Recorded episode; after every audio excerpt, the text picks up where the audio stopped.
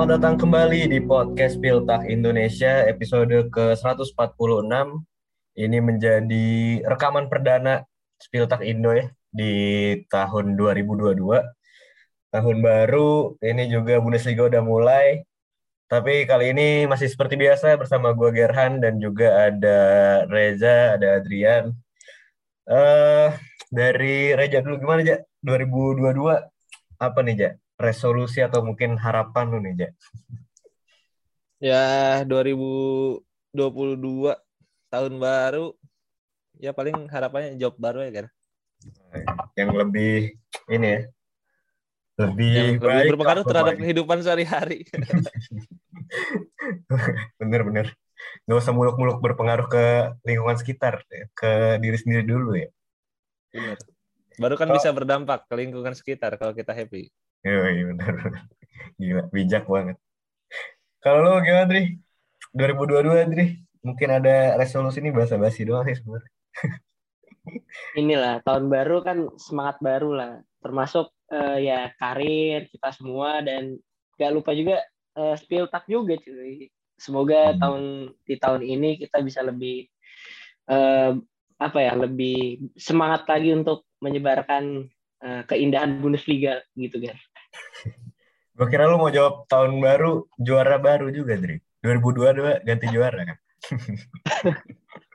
Gak yakin kalau itu. Kalau gue, ini mungkin bukan resolusi, tapi gue sedikit berharap kalau Ozil datang beneran ke Liga 1 untuk main di Rans Cilegon. Jadi apa? Jadi pemain. Biar siapa tahu kan kita bisa wawancara gitu kan. Ini ngayal dulu aja. Ini berita udah makin aneh-aneh nih.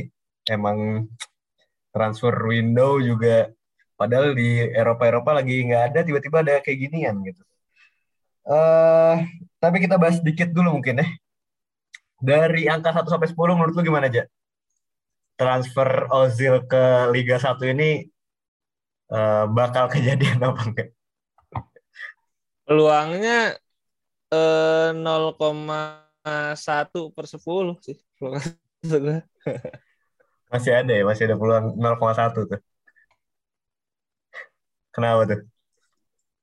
Ya karena masih ada kontrak sampai dua tahun lagi di Fenerbah mana bisa gitu tim Indonesia ngasih biaya transfer kan iya, orang Can Canatip kan Canatip aja baru pindah di Jepang tuh rekor transfer terbesar di Jepang. 61 ya? Itu cuma 3 juta miliar. cuma 3 juta euro.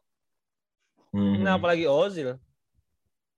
Lagi gajinya juga luar biasa banget. Ozil kan pernah jadi pemain dengan gaji tertinggi orang Jerman ya pemain Jerman dengan gaji tertinggi di dunia juga. Uh, emang nggak logis sih kayak kalau kata gue. Lu mungkin mau menambahkan tuh Logis nggak nih menurut lu nih? Uh, aduh, gimana ya? Gue sih kalau nama se sebesar Mesut Ozil, gue rasa mungkin peluangnya uh, sama kayak Reja lah, kecil banget karena ada biaya transfer dan gajinya ini walaupun udah bukan pemain dengan gaji tertinggi uh, asal Jerman lagi, ini tetap gede untuk standar Indonesia kan gitu itu mungkin bisa kalau dibagi berapa pemain tuh uh, gajinya Ozil bisa ngerekrut pemain-pemain yang uh, standar Liga 1 yang mumpuni yang super berkualitas gitu. Jadi gue rasa kalaupun memang Rans ini punya uangnya lebih baik beli pemain lain aja yang hmm. yang segerombol bagus daripada hanya satu pemain aja gitu sih. Biar lebih stabil bener. gitu biar. Bener bener bener. Ini ujung-ujungnya cuma buat promosi doang kayaknya tapi nggak jelas lah pokoknya berita-beritanya juga kayak nggak ada nggak meyakinkan juga kayak cuma ditanya-tanya doang si Raffi Ahmadnya. Iya bisa sih kayak tapi sulit kayaknya gitu. Nggak memberi kepastian. Tapi di episode kali ini kita nggak bakal ngomongin Ozil ya Ozil doang tentunya. Dan ini kita bakal ngomongin apa nih jadi episode kali ini Jak? Di segmen pertama kita bakal ngebahas tentang Gladbach yang lagi-lagi menjadi bukit timnya Bayern dan juga Dortmund yang berhasil menang comeback dari Eintracht Frankfurt. Yoi. Di segmen kedua kita bakal ngomongin soal transfer sih, nge-recap aja latest update karena ada beberapa uh, transfer yang cukup menarik dibahas, termasuk ada Augsburg, ada dari Gladbach, sama satu lagi ada dari Hertha Berlin nih. Jadi seperti biasa nih kita sebelum masuk ke segmen satu lu baca recap dulu mungkin ya di pekan ke-18 kemarin Bundesliga. Yoi, ini gue udah punya catatan di pekan ke-18 Bundesliga. Pekan pertama Rückrunde di mana dibuka dengan Bayern yang bermain tanpa banyak sekali pemainnya dan kalah 1-2 dari Gladbach. Paul Warner jadi debutan termuda di Bayern selama mereka bermain di Bundesliga 16 tahun 15 hari, gokil. Dan berakhir dengan tidak menyenangkan karena Gladbach sekali lagi berhasil menang. Ini jadi setidaknya Gladbach berhasil menang sekali dari Bayern di lima musim terakhir Bundesliga. Kayaknya cuman apa cuman Gladbach dong yang bisa kayak gini. Terus ada RBL yang menang 4-1 dari Mainz, lagi-lagi statement win dari Domenico Tedesco. Dan Kunku yang masuk dari bench berhasil cetak satu gol dan dua assist. Dan kemenangan ini terbantu oleh Alexander Hack yang kartu merah di babak pertama. Terus ada Leverkusen yang tertahan dua sama oleh Union. Sik jadi pemain Leverkusen pertama yang cetak 17 gol dalam 18 pekan pertama Bundesliga tapi akhirnya yang menjadi bintang adalah Gisha Promel. Brace pertama di karirnya, mantan pemain timnas Olimpiade juga nih. Terus ada Hoffenheim yang menang 3-1 lawan Augsburg. Kemenangan ini membawa mereka ke peringkat ketiga sementara dan lagi-lagi bintangnya adalah mantan pemain Olimpiade David Traum yang cetak satu gol dan satu assist. Ada Freiburg yang seri dua sama oleh Arminia Bielefeld. Uh, mereka sempat menang 2-0, kemudian di comeback gol penyama kedudukan dicetak sama Brian Lasme di menit ke-87. Terus ada Greuther Furt. Wih, ini gokil nih. Bisa dapat poin lagi 0-0 lawan VfB Stuttgart. Empat pertandingan terakhir mereka dapat 5 poin setelah hanya satu poin dari 14 laga pertama musim ini. Ada Entrah yang kalah comeback dari Dortmund 2-3, Rafa Bole Rafa Bore cetak 4 gol dan 3 assist dari 5 laga terakhir, tetapi di comeback sama Dortmund yang udah dapat 10 poin dari kondisi kalah di laga UE Bundesliga musim ini dan di dua musim terakhir mereka bisa dapat poin cukup banyak dari posisi comeback di laga UE mereka berhasil juara. Jadi adalah harapan di Kitri. Terus Hertha kalah di kandang dari Kon 1-3, Anthony Modeste mencetak gol sundulan ke-9-nya musim ini dia butuh satu gol lagi untuk melewati gol Kevin Kuranyi dan butuh dua gol lagi untuk melewati rekor gol sundulan terbanyak dalam semusim di Bundesliga milik milik Jan Koller.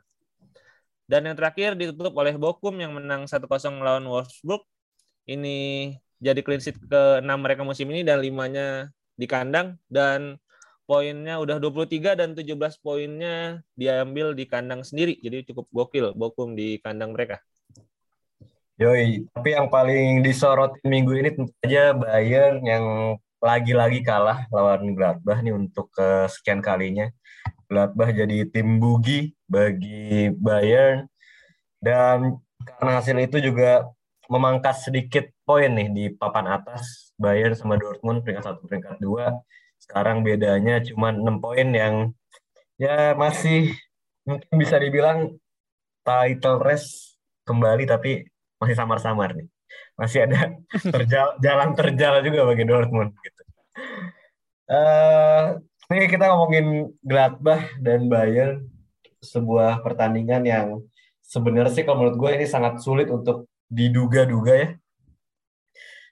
Kayak kemarin sebenarnya Bayern kehilangan 13 pemain kan, 9 Covid, 2 Afcon, 2 lagi cedera.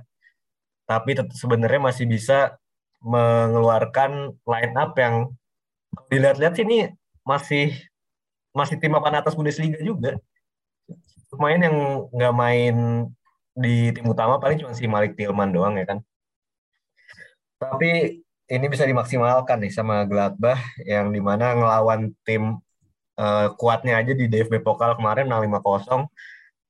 Kemarin menang 2-1 lawan Bayern.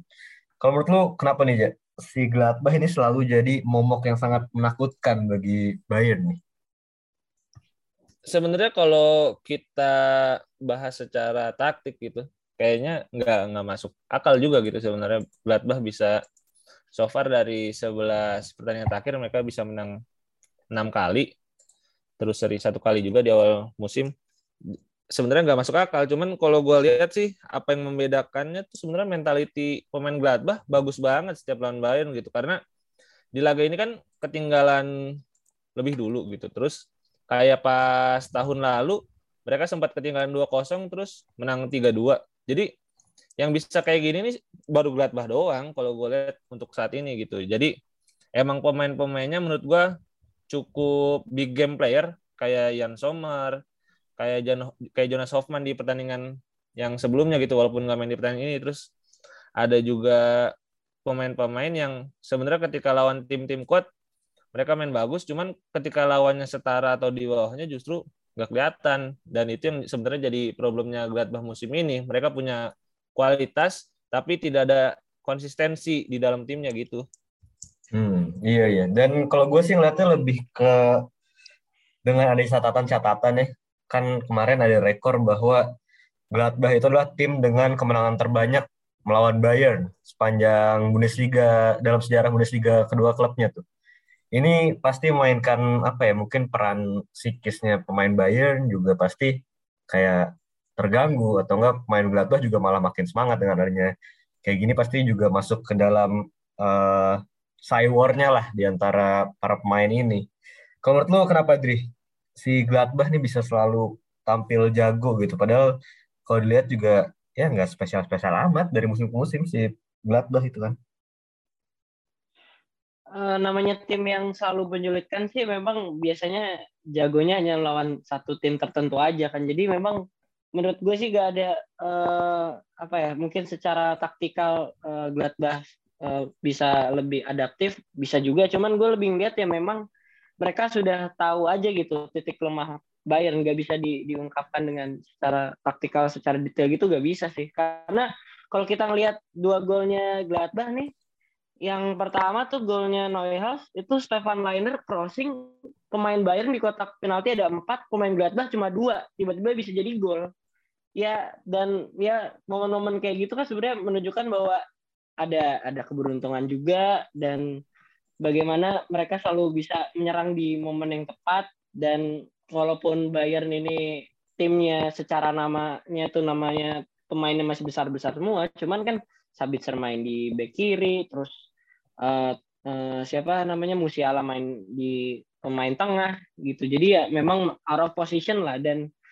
uh, selain karena ini Gladbach memang tim yang selalu menyulitkan Bayern tapi ini juga benar-benar statement win atau bisa dibilang sebagai penyemangat juga gitu. Memang benar main menang lawan Bayern Munchen hal yang besar tapi ini juga hal yang lebih besar adalah memutus rantai gak pernah menang Gladbach di empat pertandingan selanjutnya menurut gue itu lebih penting dari menang arti menang melawan Bayern karena rentetan tren buruk ini tuh kalau uh, biasanya tuh sulit diputus ke, kalau ketemu tim besar tapi Gladbach bisa memutar balik keadaan jadi bisa menang itu hal yang spesial sih. Iya benar-benar.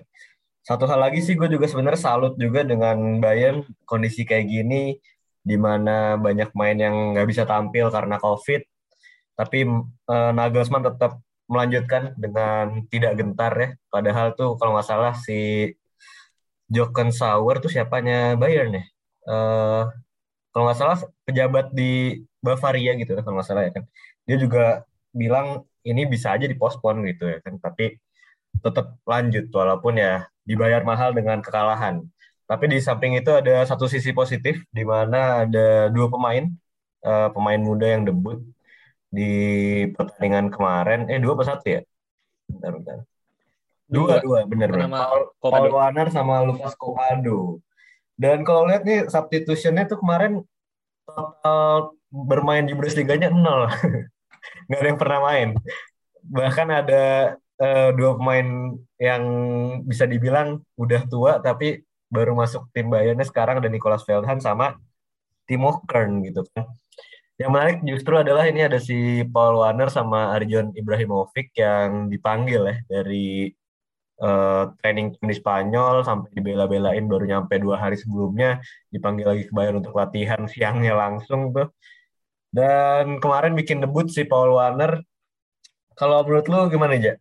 Di umur usia 16 tahun kan dua-duanya tuh si Ibrahimovic sama Warner. Apakah ini bisa menjadi apa ya mungkin pelecut lah kalau bahwa uh, Akademi Bayern Munchen ini sebenarnya bisa gitu untuk menelurkan pemain-pemain muda lagi kayak zaman-zaman Schweinsteiger, zaman-zaman David Alaba gitu kan. Ya menurut gue jadi blessing in disguise lah ya buat Paul Warner gitu kan di mana dia sebenarnya lagi training camp sama timnas Jerman U17 di Spanyol dipanggil karena kebutuhan mendadak gitu. Dan sebenarnya di bawah Nagelsmann uh, cukup cukup banyak lah maksudnya kesempatan buat pemain muda dibandingkan kalau kita bilang eranya Hansi Flick atau misalnya Niko Kovac gitu. Karena udah cukup banyak juga yang akhirnya dapat kesempatan di tim utama termasuk kayak Malik Tillman yang kemarin jadi masuk line up terus uh, Jamal Musiala main lebih banyak daripada musim sebelumnya. Uh, menurut gue jadi sinyal positif buat uh, Bayern kampus dan sebenarnya kemarin yang di bench juga masih banyak yang belum main juga kan kayak Harijon Ibrahimovic ini kan salah satu pemain yang juga highly rated terus ada Nemanja Motika yang sebenarnya tampil bagus banget sama Bayern 2 di regional liga.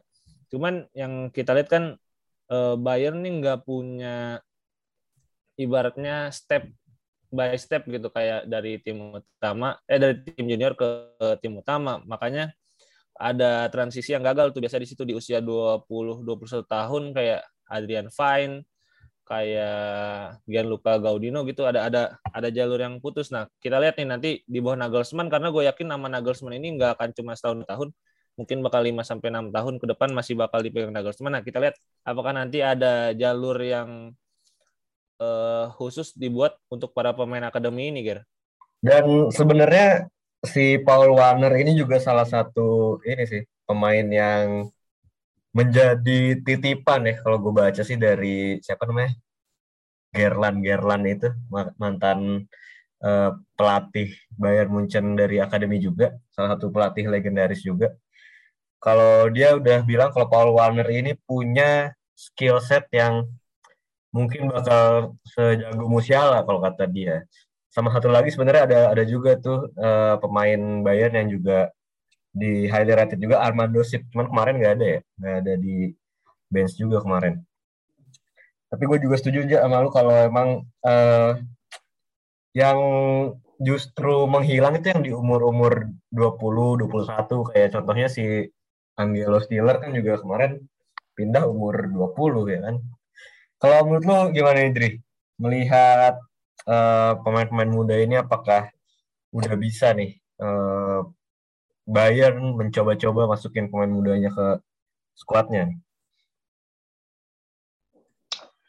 Uh, eh, gue rasa akan tetap sulit ya gitu karena uh, situasinya berbeda sama kayak zaman Muller terus uh, siapa lagi tuh Alaba dan lain-lain tuh menurut gue zamannya udah beda sih Bayern jauh lebih established sekarang jauh lebih apa ya dominan sekarang dibandingkan di masa itu gitu jadi udah nggak ada waktu untuk pemain muda ini ibaratnya belajar lagi di tim utama Bayern gitu. Kalau Jamal Musiala kan umur segitu tapi udah main di timnas Jerman, udah dibawa ke Euro. Jadi memang ini salah satu one in a million lah gitu. Tapi kayak nama-nama kayak zamannya Pep ada Julian Green, ada Gianluca Gaudino, terus ada Hoiberg. Ya akhirnya kan nggak nggak nggak pernah berbuat banyak juga di Bayern gitu. Nah ini juga sebenarnya kejadian kayak di Dortmund juga sama.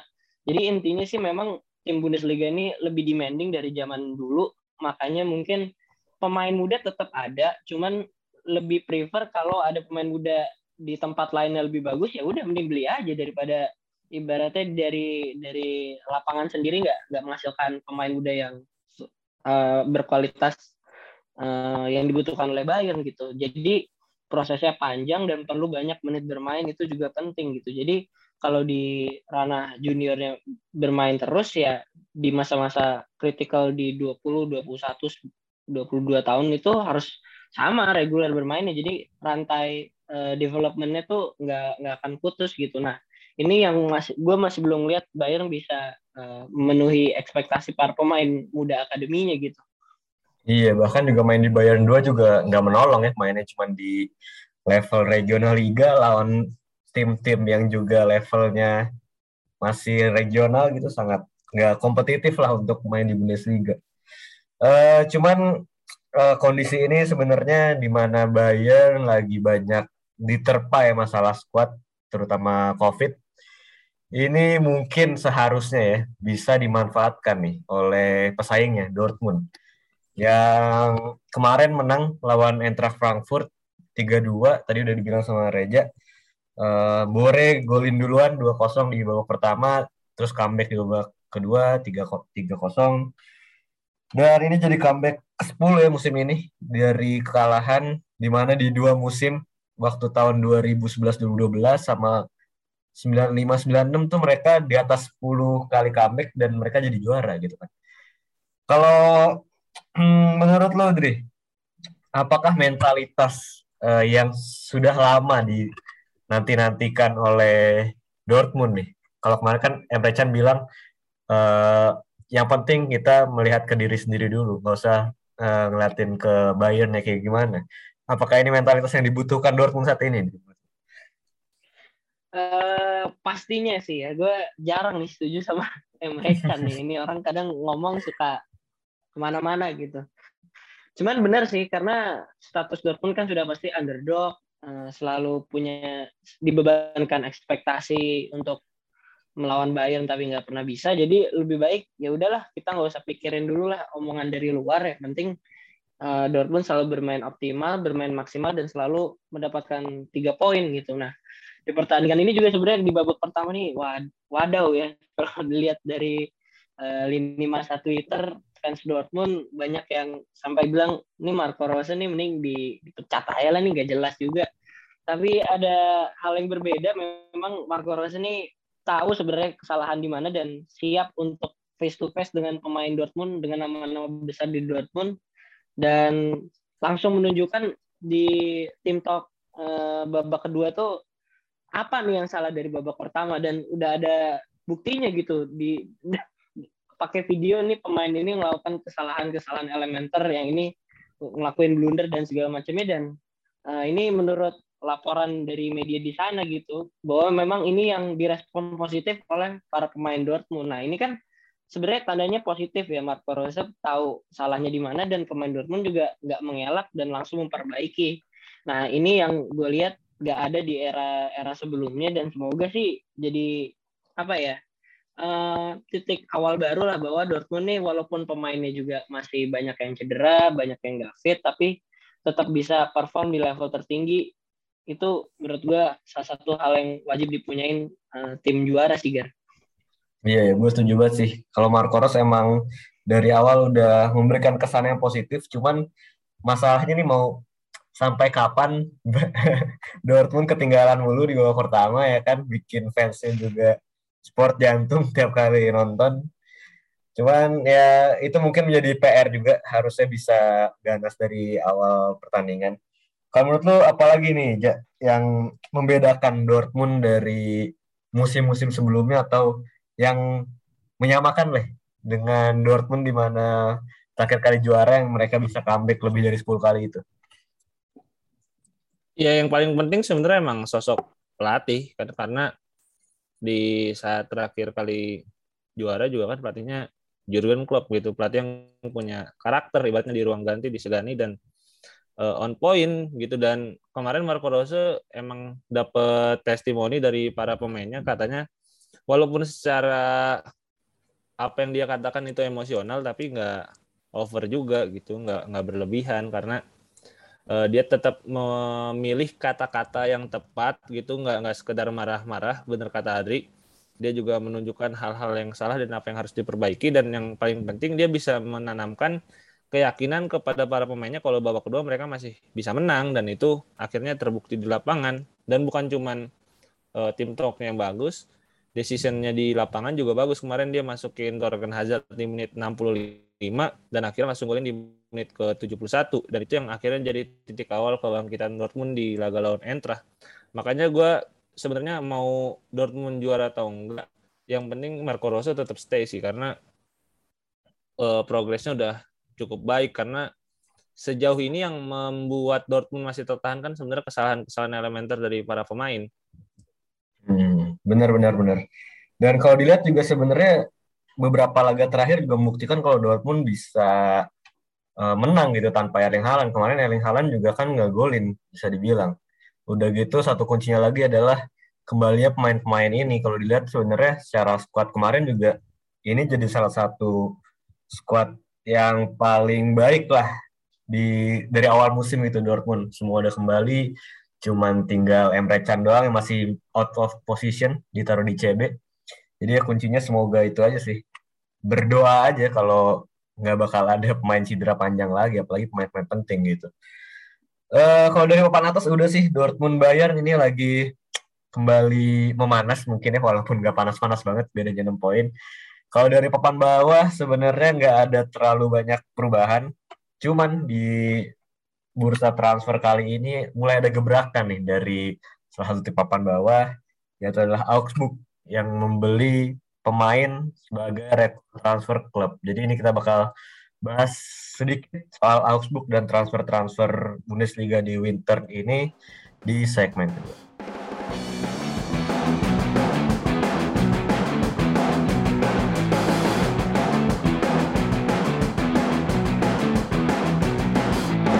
bursa transfer musim dingin Bundesliga sudah dibuka dan seperti biasa beberapa klub Bundesliga juga pasti ada yang berbenah walaupun musim ini sebenarnya nggak banyak-banyak banget dan kalau lu lihat juga agak sepi malah di musim ini dibandingkan mungkin tiga musim atau empat musim sebelumnya karena juga ada COVID. Tapi ada satu nih yang mencolok bagi kita semua ya. Ada Augsburg yang tadi udah gue singgung dikit mendatangkan salah satu wonderkid dari Amerika Ricardo Pepi. Ini baru 18 tahun, tapi baru ulang tahun nih kemarin tanggal 9. Kalau menurut lu gimana aja? Ricardo Pepi, lu udah pernah lihat belum nih mainnya gimana? gue belum pernah sih. Kalau gue jujur pernah ngeliat sih, pernah ngeliat dia main di MLS bareng FC Dallas, pernah ngeliat dia juga main di Gold Cup kemarin kalau nggak salah oh, ya, iya, sama bener. Gold Cup main ya. timnas. Ya. kalau nggak salah nggak ikut tadi eh bukan Gold Cup apa yang World Cup World Cup qualification? Oh, yang yang sebelum Gold Cup tuh ada kan salah tuh. Jadi menurut gue sih ini tipe penyerang modern sih. Bukan bukan klasik nomor 9 tipe striker yang bisa dribble, bisa syuting dari luar kotak penalti. Sebenarnya paket komplit dan gue gue sebenarnya agak ini sih agak ragu-ragu nih apakah ini step yang tepat di usia yang baru 19 tahun langsung ke Bundesliga. Ya untungnya dapet timnya. Ya gue nggak tahu sih untung apa nggak. Untungnya dapet tim Augsburg udah pasti inti walaupun di sisi lain sebagai striker main di Augsburg ini kan sebuah ketidakuntungan karena Augsburg bukan tim yang sering menyerang gitu. Jadi gue masih menunggu sih skema apa nanti yang bakal dimainin sama Augsburg ketika Pepe udah jadi pemain utama. Apakah tetap main dengan satu striker atau nanti bakal jadi ditandemin sama salah satu striker lainnya? Kita masih harus tunggu dan yang paling penting sih sebenarnya adaptasi karena mau nggak mau pindah ke Eropa jadi hal yang baru karena kita lihat Josh Kelly juga yang cukup highly rated kan butuh enam bulan waktu itu untuk sampai bisa jadi main di Bundesliga. Nah ini Pepi langsung kemarin udah debut juga. Maka makanya gue pengen lihat apakah nanti butuh adaptasi lama atau enggak sih, Ger. Iya benar-benar. Tapi ini juga menjadi yang apa ya big transfer lah di kali ini kan datangnya 16 juta euro. Kalau plus add-ons katanya nyampe sampai 20 juta atau gimana gue juga kurang paham. Cuman yang jelas dia adalah uh, rekor pembelian Augsburg musim eh sepanjang masa dan juga menjadi rekor penjualan MLS kedua nih termahal sepanjang masa setelah Migi Almiron. Uh, bener juga sih gue juga agak skeptis sebenarnya si Pepi kalau kita lihat soalnya terakhir gue jadi inget Joe Sargen nih yang datang di usia muda main untuk tim papan bawah ya kan permainannya gak berkembang dan hasilnya jadi sekarang di Norwich gitu. Tapi uh, ini uh, menjadi apa ya bisa dibilang polemik juga lah karena ada investor baru datang ke Augsburg yang ternyata menjadi biang keladi di balik pembelian si Ricardo Pepi ini. Jadi Augsburg ternyata udah dibeli oleh investor asal Amerika pada 2021 lalu sekitar tengah musim Februari kalau nggak salah tuh. Jadi dia juga kalau di Amerika dia pemilik Philadelphia 76ers ya, itu NBA. Ya, Sama benar. satu lagi ada dia punya klub juga namanya Devils New Jersey, itu NHL. Nah, ini investor ini kemarin di ini sih di di bukan dikecam apa ya? Disayangkan lah oleh fans Augsburg karena ya seperti biasa ultras ultras kan emang against banget sama uh, apa namanya komersialisasi sepak bola gitu. Dan selain itu juga di protes juga sama salah satu pesaingnya di papan bawah nih. Adalah Arminia Bielefeld. Kemarin juga pelatihnya protes kalau ya ini kita udah bermain eh ber, melawan tim-tim yang punya uang sekarang gitu. Jadi ini bisa menjadi uh, lawan yang berat lah bagi Arminia gitu katanya. Walaupun sekarang juga kemarin Augsburg kalah ya kalau nggak salah. Dan juga masih berkutat di peringkat 16. Kalau menurut lu gimana, Dri? Apakah uang ini bisa menolong Augsburg musim ini menurut lu? Uh, gimana ya? Ricardo Pepe memang punya potensi tinggi, tapi Augsburg ini kan salah satu tim yang uh, mencetak gol paling rendah ya dengan cuman 18 gol aja gitu. Hanya lebih baik dari Wolfsburg, Bielefeld dan Rutherford sama Bokum. Jadi ya memang membutuhkan dari, segi kepentingan Augsburg memang butuh striker apa ya darah segar lah gitu. Cuman di kalau suntikan dana tuh butuh banyak sih nggak hanya nggak hanya striker aja untuk bisa uh, perform stabil gitu. Jadi nggak hanya ngedak di satu dua pertandingan aja. Jadi masih dibutuhkan uang dengan jumlah banyak sih ini Augsburg untuk lolos dan Augsburg kan ini udah berapa musim ya di Bundesliga dan posisinya tuh selalu uh, dekat dengan zona degradasi gitu guys. Jadi uh, keputusan Augsburg uh, board Augsburg untuk menerima dari keluarga uh, siapa namanya David Blitzer ya. Mm-hmm. Ya ini juga pasti benar-benar uh, ditentang tapi buat Augsburg tahu kalau kalau mereka gini terus kayaknya gak bakal maju ke mana-mana gitu jadi uh, makanya deal sama Blitzer ini dilakukan diam-diam dan akhirnya juga langsung membeli pemain Amerika gitu loh.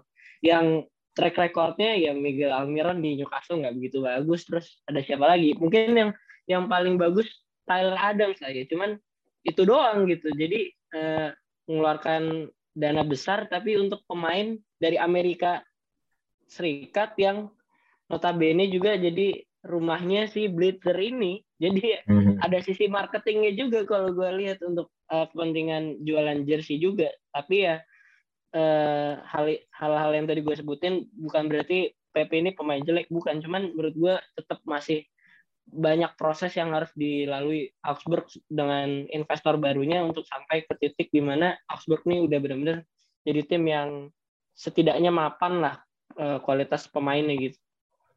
Tapi kayak terlalu apa ya? Terlalu jauh juga ya kalau untuk mikir Augsburg bisa mapan di Bundesliga karena uh, masih kalau gue lihat dari kekayaannya juga nih nggak kaya kaya banget. Sebenarnya Blitzer tuh cuman 3 juta uh, US dollar apa kekayaannya? Apa berapa? Gue nggak tahu. Tiga miliar tiga miliar US dollar apa berapa? Gue nggak tahu. Tiga juta US dollar nggak beli canatif iya salah salah, salah. Dan emang benar ini uh, tugasnya dia juga uh, kalau kata apa ya kemarin gue baca um, dia cuma untuk membantu promosiin Augsburg di Amerika dan kebetulan dia adalah si Blitzer ini teman dari Klaus Hoffmann bosnya si Augsburg jadi ya emang ada kong kali kong di sana juga gitu.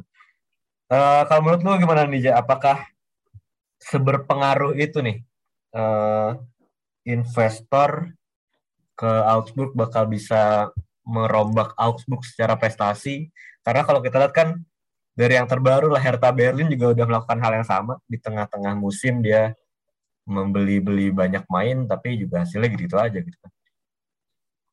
Ya kalau buat stabil di Bundesliga sih kayaknya bakalan bisa sih karena udah terbukti juga kan selama ini dengan skuad yang terbatas dengan uang yang terbatas Augsburg sudah bisa la desima 10 musim di Bundesliga. Jadi ya tentu sangat membantu lah. uh, tentu sangat membantu uang yang didapat ya gua rasa lebih wise lah ini.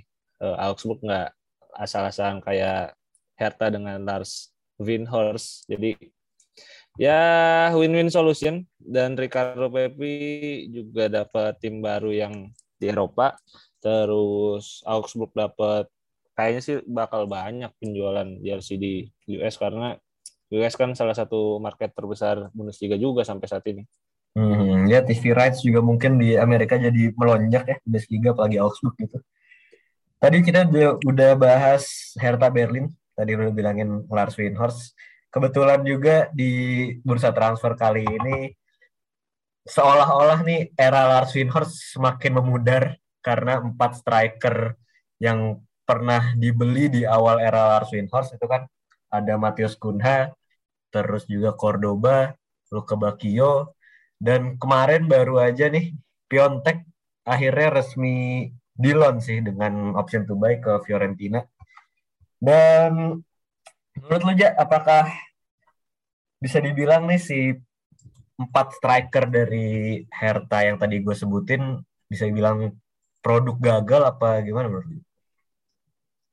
Kalau gagal secara prestasi sih menurut gua ya gagal. Karena kan dimaksudkannya ngerekrut empat striker ini kan untuk mengangkat prestasi gitu. Cuman kalau kita lihat dari segi finansial sebenarnya not bad gitu. Karena Mateus Juna dijual Carletti untung lumayan bagus. Terus John Cordoba juga dijual ke Rusia dapat untung. Piontek juga kayaknya kalau misalnya pergi juga nggak rugi. Luko Bakio juga ke Wolfsburg kan masih loan gitu. Jadi dari segi prestasi gagal karena Hertha nggak ngangkat juga posisinya sekarang. Cuma dari segi finansial masih mampu terselamatkan lah. Cuman ini jadi pelajaran penting buat Hertha karena justru yang jadi striker terbaik mereka kan Stefan Jovetic musim ini pemain yang justru datang dengan status bebas transfer.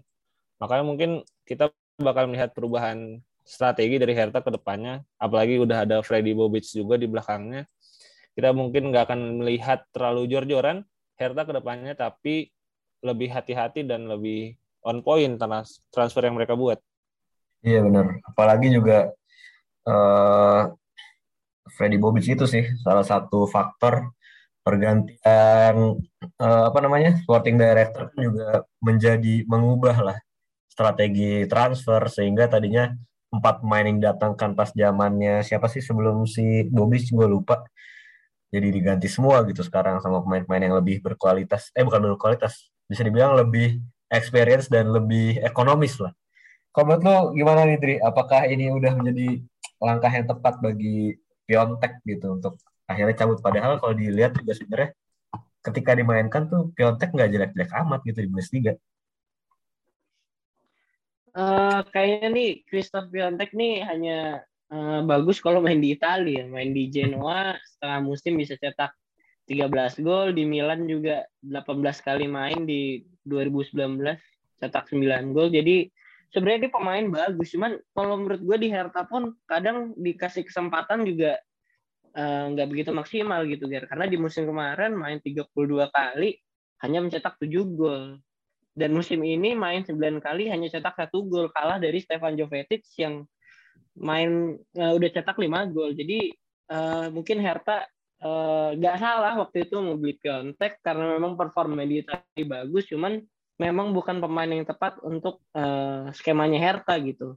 Dan ini juga kelihatan juga di transfer era sebelumnya kayak ada Omar Alderete, ada Deovaisio Zivuik, Lukas Tusat yang sampai sekarang menurut gue masih belum uh, nyetel juga dengan Hertha. Jadi bisa dibilang uh, eranya Christoph Piontek dan pemain lainnya memang era terdahulu sebelum ada Freddy Bobic. Nah makanya uh, ini mungkin arah baru ya diinginkan uh, Winhorst gitu ya untuk melihat Hertha lebih ekonomis tapi punya juga dana untuk belanja pemain gitu.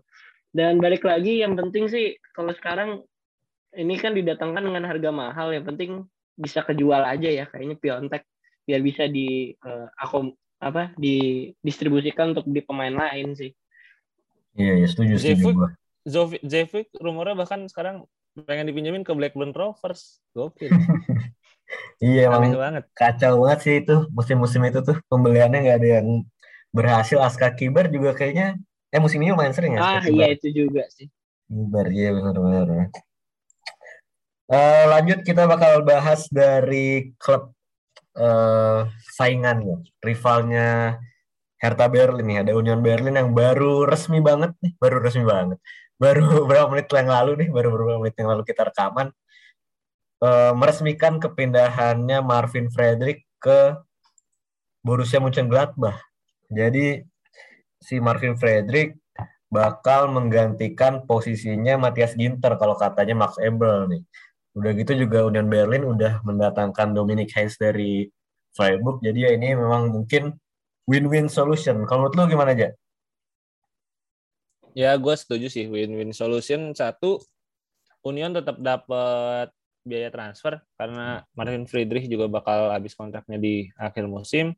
Yang kedua, Gladbach bisa masa penyesuaian sebelum Ginter pergi. Ya walaupun emang mau Ginter pergi atau enggak, Gladbach kurang back tengah. Emang harusnya mah beli dari awal musim. Dan yang ketiga, Friedrich ibaratnya dapat klub yang enggak jauh juga dari levelnya Union gitu. Sama-sama tim papan tengah yang bisa masuk ke zona Eropa. Eh, sebenarnya Union juga walaupun udah datang Dominic Hens ya, mereka juga bakal ada beberapa pemain yang bakal habis kontak di akhir musim. Robin Knoche kan kontraknya pengen habis, Timo Baumgartel juga cuma pinjaman, terus Rick Van Drongelen bahkan belum belum main musim ini. Jadi kayaknya bakal ada pemain back tengah lagi yang datang entah di Januari atau di musim panas ya tapi gue nggak akan khawatir sih kalau uh, Union karena stok back tengah yang bakal habis kontrak di akhir musim juga banyak banget. Ada Niklas Stark, ada John Brooks. Mungkin mereka bakal dapat satu atau dua di antara pemain-pemain gratis itu lagi. Iya, jadi kayak nih kalau kita lihat trennya sih musim lalu pergantian pelatih di akhir musim. Kalau musim depan kayak pergantian pemain free nih akhir musim ini banyak banget soalnya kalau gue lihat. Kalau menurut lu gimana, Andri? Melihat Marvin Frederick, apakah udah menjadi pengganti yang sepadan dari Matias Ginter atau uh, lebih buruk menurut lo? Uh, kayaknya kalau lebih buruk ini kesannya jahat banget ya. Uh, belum selevel uh, Ginter sih kalau menurut gue. Cuman yang harus digarisbawahi adalah setiap musimnya nih uh, Friedrich selalu ada perkembangan gitu dan puncaknya di uh, awal dia bawa Union Berlin sampai musim kemarin dia benar-benar jadi nyawanya lini bertahannya Union gitu sama Robin Knoke. Apalagi waktu itu sempat di musim perdana ada Slotterbeck juga. Dan musim ini pun udah total main 21 kali di semua kompetisi bagi Union Berlin. Jadi Union Berlin ini melepas sebenarnya pemain inti mereka ke Gladbach gitu. Jadi ya memang ini secara finansial bagus banget. Eh, walaupun nggak begitu mahal berarti ya eh, transfernya dan mendapatkan pemain yang sudah punya jam terbang tinggi di Bundesliga gitu. Tapi untuk Union sendiri, benar kata Reja tadi, Robin Knoke kalau memang habis kontrak nih bakal jadi prioritas utama Union sih karena perannya benar-benar nggak tergantikan sih. Mungkin untuk dua back tengah lainnya masih bisa diisi pemain yang silih berganti gitu ya, ganti-gantian. Cuman Robin Knoke nih benar-benar jadi aset utamanya Union dan harus diperpanjang karena Friedrich yang merupakan pemain inti juga pergi kan gitu ya. Jadi mungkin bakal menjadi musim panas yang cukup panjang di transfer nanti bagi Union Berlin. Tapi gue agak nggak setuju sama lu Dri sebenarnya Dri. Uh, kalau menurut gue secara finansial justru tetep lah si Gladbach rugi karena sebenarnya kan si Matias Ginter nih pemain yang kalau di red mungkin bisa 25 juta gitu. Jadi tetap aja masih agak sedikit kalah lah Gladbach di kali ini. Nggak rugi-rugi uh, amat lah. Nggak rugi-rugi amat, cuman nggak menang-menang juga. Paling udah sih gitu aja. Paling kalau dari transfer ada Jakub Kaminski aja, pemain like Poznan nih, pemain Liga Ekstra Klasa mungkin pernah ketemu Egi. datang ke Wolfsburg tapi baru musim depan. Terus juga Dortmund datengin Filippo Mane. Ini pemain namanya cukup unik sih menurut gue. Filippo Mane nama Afrika sama nama Eropa disatuin. Jadi kayak ini.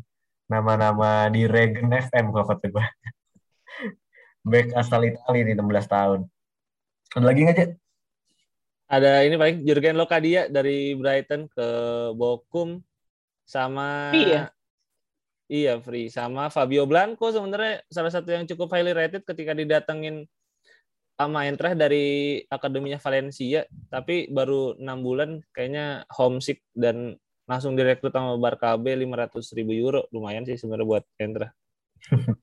iya, ya sisanya nggak ada yang rame lagi sih. Banyak kan juga persiapannya lebih ke summer uh, window. Kebanyakan kalau gue lihat dari tim-tim Bundesliga ini Uh, paling gitu aja sih di episode kali ada pertandingan apa sih nanti? Hari pekan ke besok.